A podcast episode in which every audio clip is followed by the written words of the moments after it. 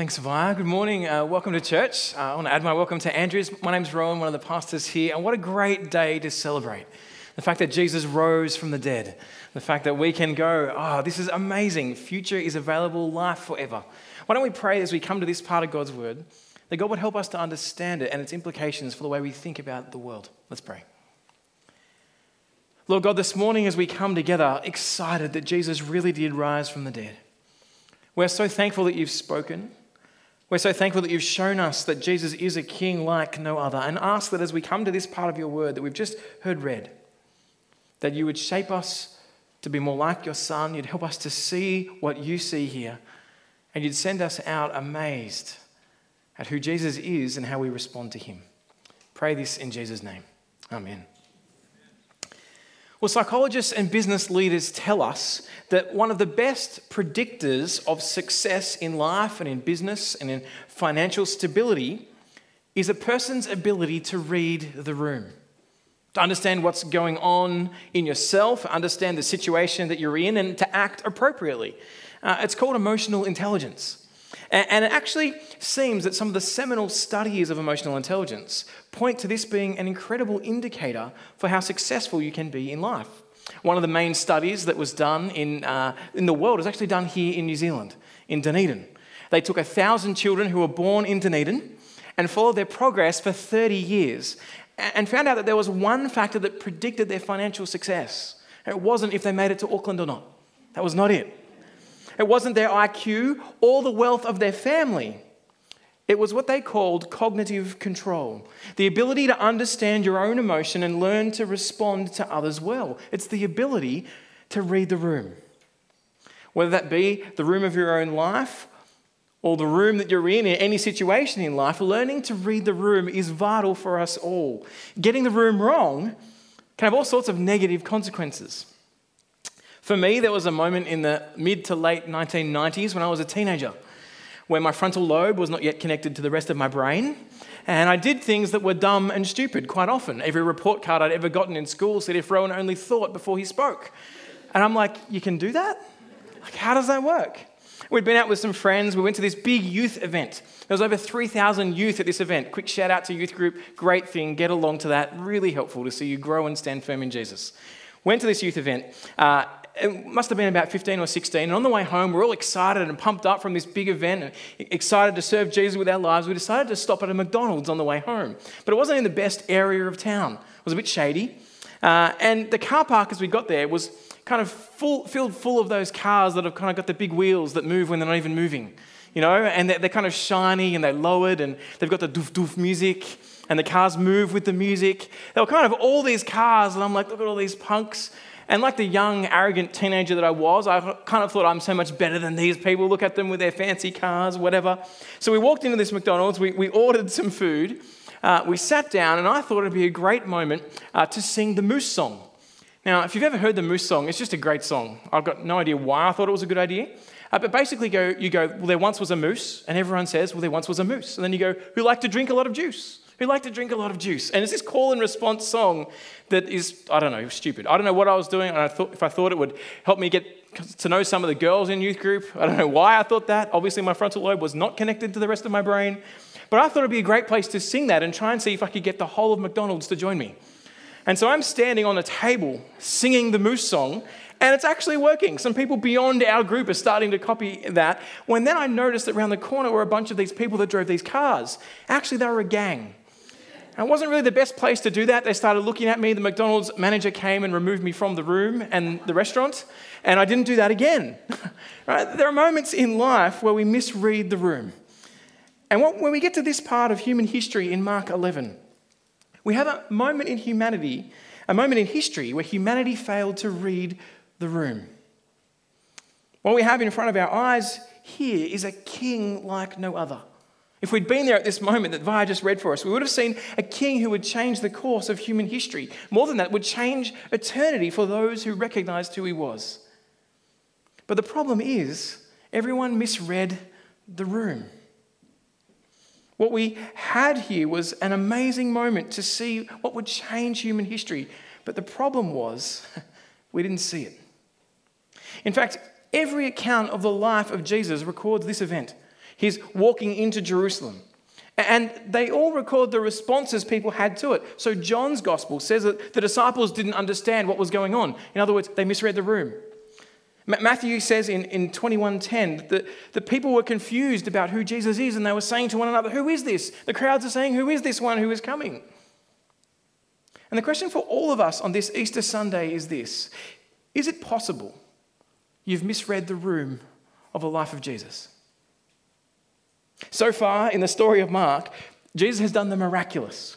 But every time when people recognize who he is, he tells them to be quiet. Don't say this to anyone else. The demons go, You are the Son of God. He says, Shh, don't tell people. He keeps doing these miraculous events and he keeps his identity under wraps. Don't share it just yet. In the section before this, a blind man called Bartimaeus sees who Jesus really is. He calls out to him, Son of David. In other words, promised King of God, Messiah. The blind man sees, and now we get to Mark 11, and Jesus stops hiding his identity.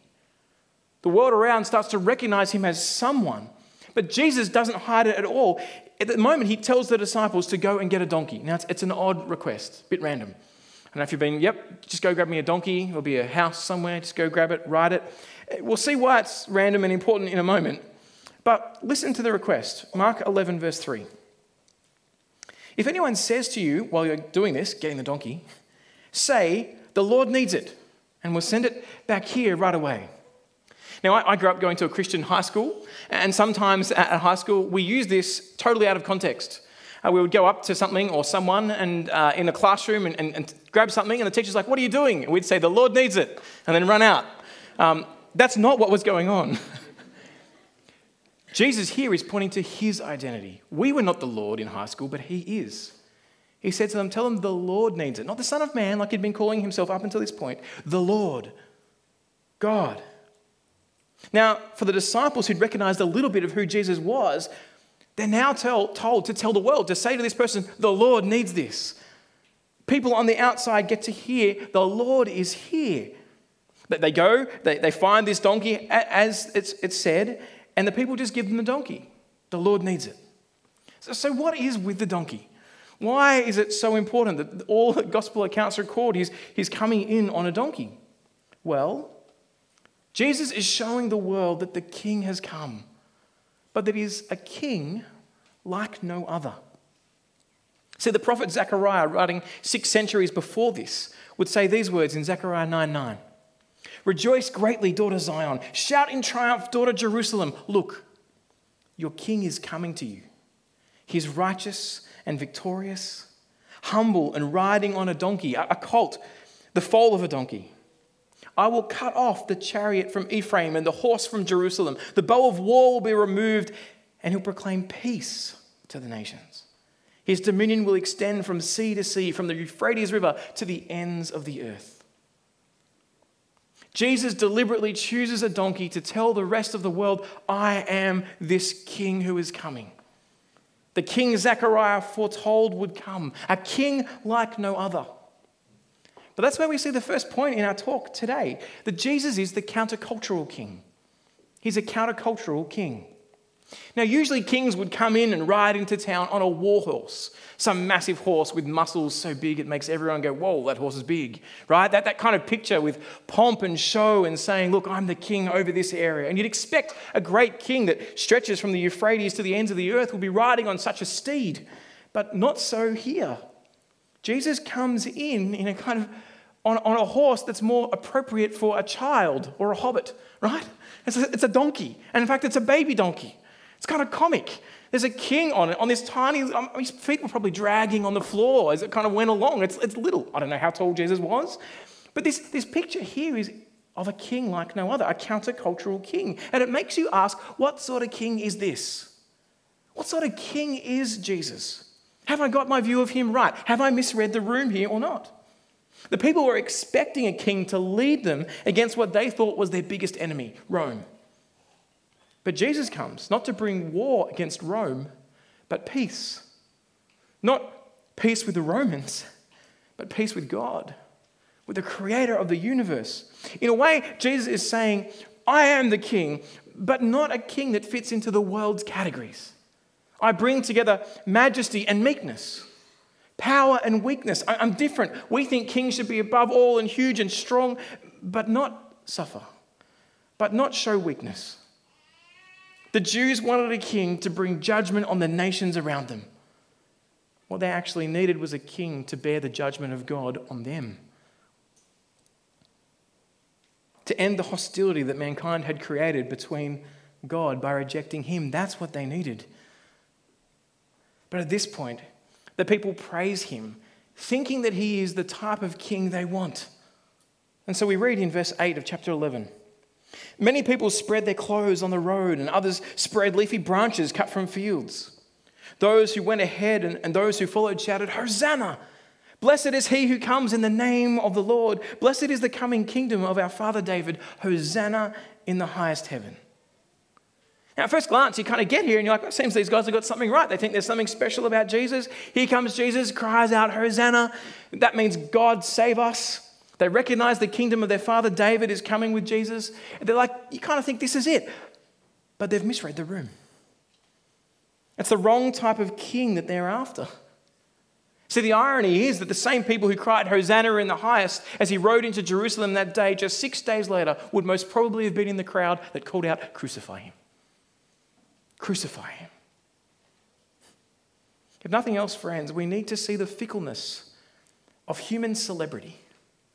Thinking that because everyone's excited about someone at this moment, they will not just drop you at the next or drop him at the next we do need to realize and recognize Jesus is a king like no other. So often we come to God uh, looking for solutions to our own problems, the things that we think are big in our life. We want Him to fight what our, what our biggest problems seem to be, whether that be making life better or getting rid of debt, removing suffering, bringing comfort. They're the big things in our life, and so many people flock to God in those moments. Apparently, church attendance after September 11 in the US went through the roof. Everyone came along, but once it settled down, oh, we don't need it anymore. We don't need God anymore. I'm right, I've got this sorted. So often we come to God seeking our own solutions, our own view of what we need. We kind of we sing to God, You're great, God, you're amazing, but we view him like a genie in a bottle, where he'll, he'll give us our solutions, or a vending machine of comfort. Give me what I need. Across the globe today, people gather, we, we give and receive Easter eggs. We, we go to church and we sing the praises of Jesus. But for so many, it's a different Jesus. It might be a Jesus who was influential in human history, a Jesus who some think, oh, is important in some way. Maybe a moral leader. Maybe someone to help them in times of trouble. It's good to go along and, and just enjoy a bit of culture, to think about him as an important figure. But so easily we can miss who he really is. And as Jesus rides into Jerusalem in that comic picture of a king on a donkey, he shows us he is a king like no other. He also shows us that there's only two right responses to him, well, two logical responses to him. You either crown him as king or you kill him. In six days' time, they would find out which it would be. You either recognize who he is or you execute his influence from your life. The one thing you cannot do with this king is say, oh, he's just an interesting guy. The, the reaction he had in the first century was either that he is a king like no other, or he is crazy. He should be left to die. He comes as a counter-cultural king, not to bring judgment on the nations around like the Jews wanted, not yet, but to experience judgment for the nations to experience the judgment that you and I deserve for turning our backs on God. Well, as we read on, we see that the crowd doesn't last long at all. The next day, as Jesus enters Jerusalem, there's no crowd to be found. No one laying down palm branches, no one saying, Wow, Jesus, Hosanna, he's come to save. They're all gone. Those that crowned him king after their own heart's desires are about to have their own heart's desires confronted by the true king. And that's where we see the second part of who this king is. He is the confrontational king. The confrontational king. Look at verse 15. They came to Jerusalem, and he went into the temple and began to throw out those buying and selling. He overturned the tables of money changers and the chairs of those selling doves. He would not permit anyone to carry goods through the temple. He was teaching them, it's, Is it not written, My house will be called a house of prayer for all nations, but you've made it into a den of thieves? Now, first glance, you hear this and you're like, okay, maybe he has lost the plot. Like, what is going on here? Why is he not like doves? Is there something he's like, doves can't handle doves? Like, I hate pigeons. Why do they make that noise? Like, oh, like, what is that? What is, is it just Jesus can't handle doves? Or, or, money changes. He's like, you guys, you're kind of like the tax collector. I don't want anything to do with you. You're kind of shonky people. Is it that there's something going on that's just the, buy, oh, it's the buyers and sellers doing it? What is going on? You could think here that Jesus has lost the plot. Going into the temple complex, the place that he's walking into, is literally into the temple that God had set up for his people. It was the heart of Israel's worship of God and the right relationship they had within. And Jesus goes into the heart of where people approached God and turns on Wreck It Ralph mode. He's like, off he goes, pulls them over, throwing out those that are buying and selling. Why is that? We got to understand what the temple was. Every country, every culture in the world at that time had temples. Why?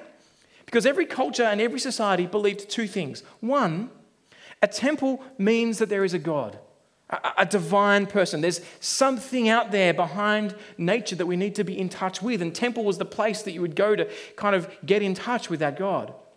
But the second thing that it meant was that you just can't talk to the divine. You just can't walk around and speak to him or her or whatever they think it is. You can't say, hey, ultimate being, just want to chat. Now, we think that today because we've got this ability to pray to God without any of these things called a temple. But then you had to go to this place to be able to speak to God or to the deities that existed. There was a gap between humanity and the deities that needed to be mediated, a chasm that needed to be bridged. And for the Jews, the temple was the place that God set up where they could meet with the true and living God, not just one of many. But you could come and bring sacrifices to Him, recognizing that you turn your backs on God and that blood must be spilt for what you've done, and the animal would die in your place so you didn't have to. If you've rejected the life giving God, then you should die. But if the animal dies for you, that is acceptable to God. And that was why people would come and bring their offerings to God to show that they were in debt to Him.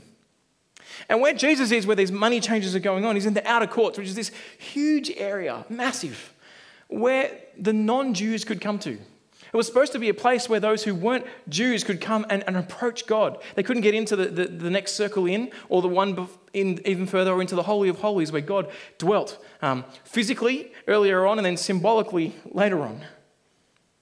So here they were in the place where the nations could come and, and approach God, but the Jews had turned this kind of court into like a, a money making venture where they were kind of exchanging money and, and, buying and selling lambs because you had to be able to have a sacrifice to come. The historian Josephus tells us that in one Passover week, which this was, 25,000 lambs were bought and sold and sacrificed in the temple courts. Just think of that 25,000. I don't know how many sheep fit in one of those big semi trailer things. I didn't get to do the research on that, but if you know, tell me later. That's a lot of sheep. 25,000 in one week. So you can imagine what it's like bustling with people, buying, selling, exchanging the money that's there. And what's happened here is rather than people recognizing that they need to repent, to turn back to God, that the blood must be spilt because of their sin, it's just turned into like a, a marketplace. And those that weren't Jews couldn't come and speak to God because the Jews had taken it over and they were there. And so the nations couldn't hear about God. And so Jesus walks in and condemns it. It looked on the outside like they were doing a good thing, where we're, we're buying and selling the, the sacrifices that we need to come to God the right way. We're providing a way of worship to God. But on the inside, it was as hollow as an Easter egg. It was hollow religiosity, all pretense. It's one of the things I hate about Easter eggs. You go and take a bite of it, and you're like, this is this great egg, and you bite it, and there's just air inside. Where did that air come from? Was it good air? Am I eating air from some, where is this, I don't know where it is. And what's happening here? And it's just hollow on the inside. I've got no idea about what it is. So this was Israel. They looked all nice and clear and foily on the outside, but when you got in, it was pretense, it was hollow. They were using God for their own gain, helping, getting God to help them with their problems and making them look good to everyone around them. And notice it wasn't just the sellers that were booted out, it was the buyers as well. The whole idea of approaching God, recognizing that because of our rebellion, blood must be spilt, it's turned into a business. It was, it was merely external, no desire to know God, no desire for the nations to come to God. And this king, Jesus, who came not to confront the nations like the Jews wanted him to do, steps into the temple, to the heart of people's worship of God, and confronts their hollow religiosity. That's why Jesus uses this weird fig tree illustration. Like, what's with the fig tree? What happened there? He puts it before and after, or Mark does in this, in this uh, narrative, before and after the, the temple. Have a look at verse 12 of chapter 11. The next day, this is before um, they went into the temple, uh, when they went out from Bethany, Jesus was hungry. Seeing in the distance a fig tree with leaves, he went out to find if there was anything on it. When he came to it, he found nothing but leaves, for it was not the season for figs. He said to it, May no one ever eat fruit from you again. And his disciples heard it. Again, there's this confusing bit. What is going on with Jesus? I mean, it sounds a bit harsh. What did the fig tree ever do to you? Has anyone ever been attacked by a fig tree? Is there anything negative the fig tree has done to people? Did a fig fall on his head one day when he was a child and now he's wanting to come back and take it out on the fig tree? No, Jesus is using this as an illustration of the state of God's people. See, fig trees grow green leaves when the figs come. If the tree has got leaves on it, you assume it's got figs. And Jesus sees this tree from a distance, looking green and bushy with leafiness all over it. From a distance, it looks like it's a fruitful tree, like it's producing good fruit. Even if it is out of season, it looks as though it's got fruit on it because it's got the leaves. And as Jesus approaches, he sees that there's no fruit, it's fruitless. All talk, all show. It's an illustration of the religiosity that Israel has taken up, of what Israel has become fruitless. The fig tree is like the bustling temple courts during Passover. It was putting on a good show, that, and that made it all the worse. It looked good on the outside. It's one thing to lack fruit out of season, but it's another thing to lack fruit while you're pretending to have it by having fig leaves on. It's this massive warning for Israel, but it's more than a warning, it's a condemnation. You've totally misread the room, Israel. You've totally misread God and what this is about. You're just living in this religiosity, going through the motions, not thinking about how you relate to God. And how often do we do that? Just go through the motions of life, not thinking about the God who made us and my relationship with Him. We can come along to church, we can, we can do these things, and we forget about actually what God has done. God is not into outward appearance, looking like you're doing the right thing, sacrificing the right animals when, when our hearts are far from Him. He's not about us thinking Jesus is an important person. You know, living as good people, pretending that our hearts are close to Him, but actually far from Him. It's not about us coming to church to fulfill our duty or to get our top up of spirituality for the year or to look like, yes, I'm a Christian,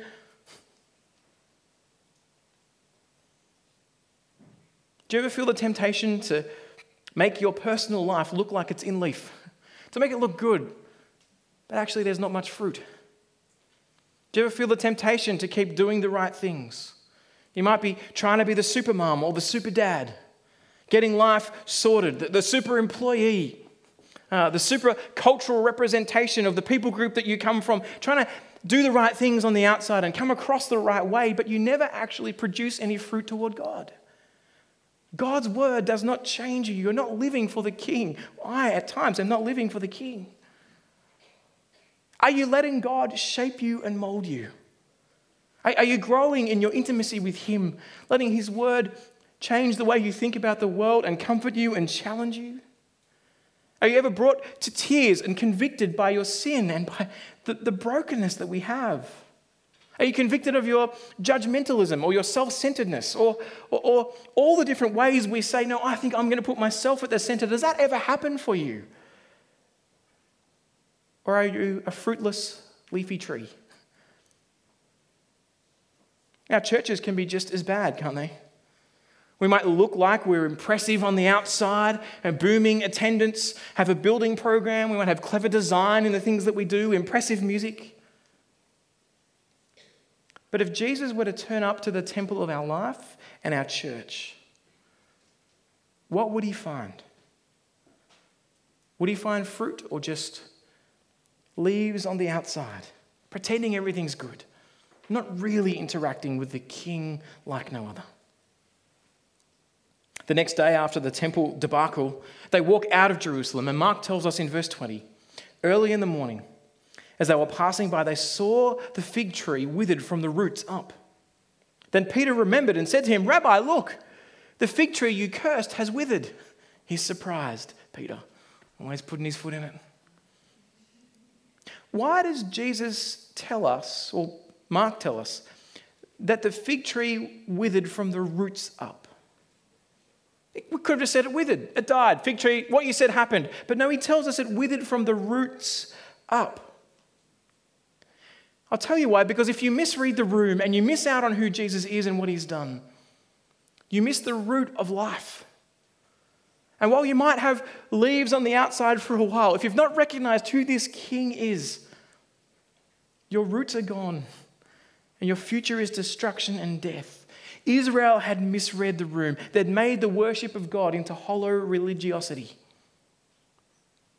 Here, Jesus confronts us all. He confronts our hollow religiosity, our going through the motion, our misreading the room of who Jesus is. He confronts the whole idea of the temple as well. See, this temple, this place that they were to meet with God, was, was transitory. Even though it was the center of the way that the Old Testament people met with God, it was just another illustration of a truer and greater meeting place, of a truer and greater king where people could meet God face to face. And that king had just walked into Jerusalem and found it hollow. The place we can meet with God, the replacement of the temple, the fulfillment of the temple is the person of Jesus. He condemns the fig tree for its fruitlessness. He condemns the temple he confronts it. It will fail. Its time is over. Its fruitlessness has now been showed up, and God's done with it because God has sent his son, just like he said he would. Look at what Jeremiah said in Jeremiah 8:13. I will gather them and bring them to an end. This is the Lord's declaration. There will be no grapes on the vine, no figs on the fig tree. Even the leaf will wither. Whatever I have given them will be lost to them. Jeremiah had said, If you keep rejecting me, then it will be gone. And here Jesus comes in and saying, You can't do it. Too long. It's over. God had promised that continually rejecting him would bring their destruction. You know, at the end of the same account in Luke's gospel, Luke records Jesus' reaction to the events that took place right here as he walked into Jerusalem with a fig tree and the whole event of what happened in the temple complex. Listen to what Luke records Jesus says. Luke 19 41. As Jesus approached and saw the city, he wept for it, saying, If you knew this day what would bring peace, but now it's hidden from your eyes. For the days will come on you when your enemies will build a barricade around you and surround you and hem you in on every side. They will crush you and your children among you to the ground they will not leave one stone on another in your midst because you did not recognize the time when God visited you. Jesus rocks up and says, Have you seen who I am? Have you misread the room? Have you misread that God has turned up? That He Himself was God coming in the person of Jesus a, as a king like no other. And he was coming to deal with people's rebellion to provide a better way to God, better access to God than the temple, where he would die in our place and rise again. He was coming as the king like no other. But you've got to ask why do we look at this passage on Easter Sunday? Why, on the day that Jesus rose from the dead, do we think about Jesus descending to Jerusalem and, and coming in and cleansing the temple and confronting people? Well, we do that because it's actually about the resurrection of Jesus. The last point we see here is the conquering king. The conquering king. The resurrection here shows the true identity of Jesus. Today, as we stand back and see that this Jesus who came and died and then rose again was who he claimed to be. While people misread the room then, you can't misread the room now, not if you look at the evidence. In John 12, on John's recollection of the whole events that happened in exactly this point. Listen to what he says John 12, verse 16. His disciples did not understand these things at first. He's talking about clearing the temple and Jesus coming in, right? However, when Jesus was glorified, in other words, raised from the dead, then they remembered that these things had been written about him, and they had done these things to him. See, everyone misread the room until Jesus rose from the dead, and the resurrection of the Jesus was the penny that dropped. He is the king. We've, we've, we've not understood him properly. He's not come to wipe out the other nations, but to die in our place and to offer us life that does not end, life that lasts forever. The resurrection is the key to working out who this king like no other is. At his trial, as Jesus is about to go to his death, Matthew records that the claim that put him to death was Jesus' claim to destroy the temple, to say that this is gone, there is now a better way. Have a look, Matthew 26, verse 59. The chief priests and the whole Sanhedrin were looking for a false testimony against Jesus so they could put him to death. But they couldn't find any, even though many false witnesses came forward. Finally, two who came forward stated, This man said, I can destroy the temple of God and rebuild it in three days. The high priest stood up and said to him, Don't you have an answer to what these men are testifying against you? But Jesus kept silent. The high priest said to him, I charge you under oath by the living God, tell us if you are the Messiah, the Son of God. See? Are you this king? Tell us who you are. You'll wipe out the temple and raise it in three days. Don't yet quite understand what that is. What does Jesus reply? You've said it. But I tell you, in the future you will see the Son of Man seated at the right hand of power and coming on the clouds of heaven. The resurrection of Jesus, Jesus rising from the dead on the third day, shows who he is, the promised king. It gets it right. The temple he was speaking of was his body. That's the place we can meet with God. As he died, the temple curtain ripped in two, and then that rises again. You come to Jesus, you meet God. The resurrection shows us that. That humble king riding on a donkey, coming to die for us, coming to be judged in our place, coming to show the hollowness of fruitless religiosity, the hollowness of the temple, and the hollowness of our whole lives. That king who came and died, three days later rose to show he's the creator of the universe and the king over all. That's why we celebrate Easter. The resurrection of Jesus shows us who he really is, the place we meet with God, the true sacrifice, the way the nations can come to God. All people now can come because Jesus died in our place. He is the true Jew, the one who did perfectly what we could not do. The fulfillment of what the temple was supposed to do, and a king like no other. The irony is, all the people worshipped him as a king after their own heart's desires. While Jesus was foreshadowing what his resurrection would, would bring in. They were bowing down before him on that road, worshipping him, thinking he was going to be their king. But do you know what was actually happening? Jesus was showing what was about to happen. In Psalm 96, it says that the trees of the wood will sing for joy before the Lord when he comes to rule the earth. And what happened? They bowed down with palm branches as a symbol of his resurrected king. Isaiah 55 said, The mountains and hills will burst into song before you, and all the trees of the field will clap their hands. Here was an enacted moment as Jesus walked into Jerusalem to show that he is the replacement of it all and the solution that we need, and the king like no other. He gave a hint of what his resurrection will bring. A day when the mountains themselves will sing for joy. Imagine that. When Jesus returns, and things are put right because of his resurrection. There's no more mourning or crying or, or pain or, or sin. It says the trees themselves will stand and sing for joy before the Lord on that day. As Jesus walked into Jerusalem that Palm Sunday, as the people misread the room, they gave the world a foretaste of the kingdom the resurrection brought. A world where every knee would bow and every tongue will confess that Jesus is Lord. And the resurrection of Jesus begins that trajectory where the, where the ground gave up its dead and Jesus was, to, was shown to be king.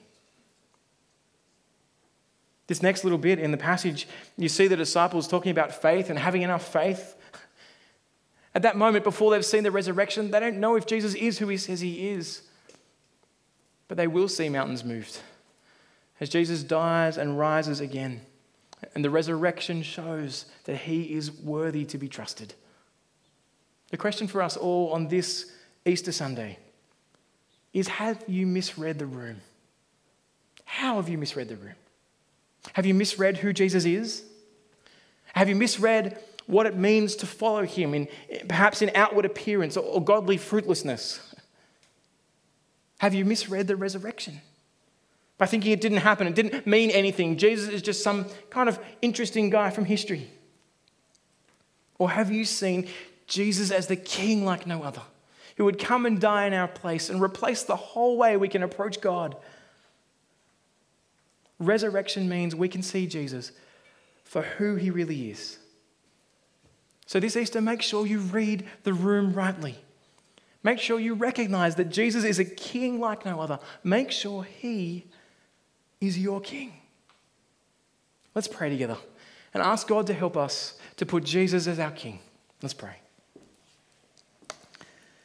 Father God, thank you so much for showing us through your word and by your spirit the true identity of Jesus.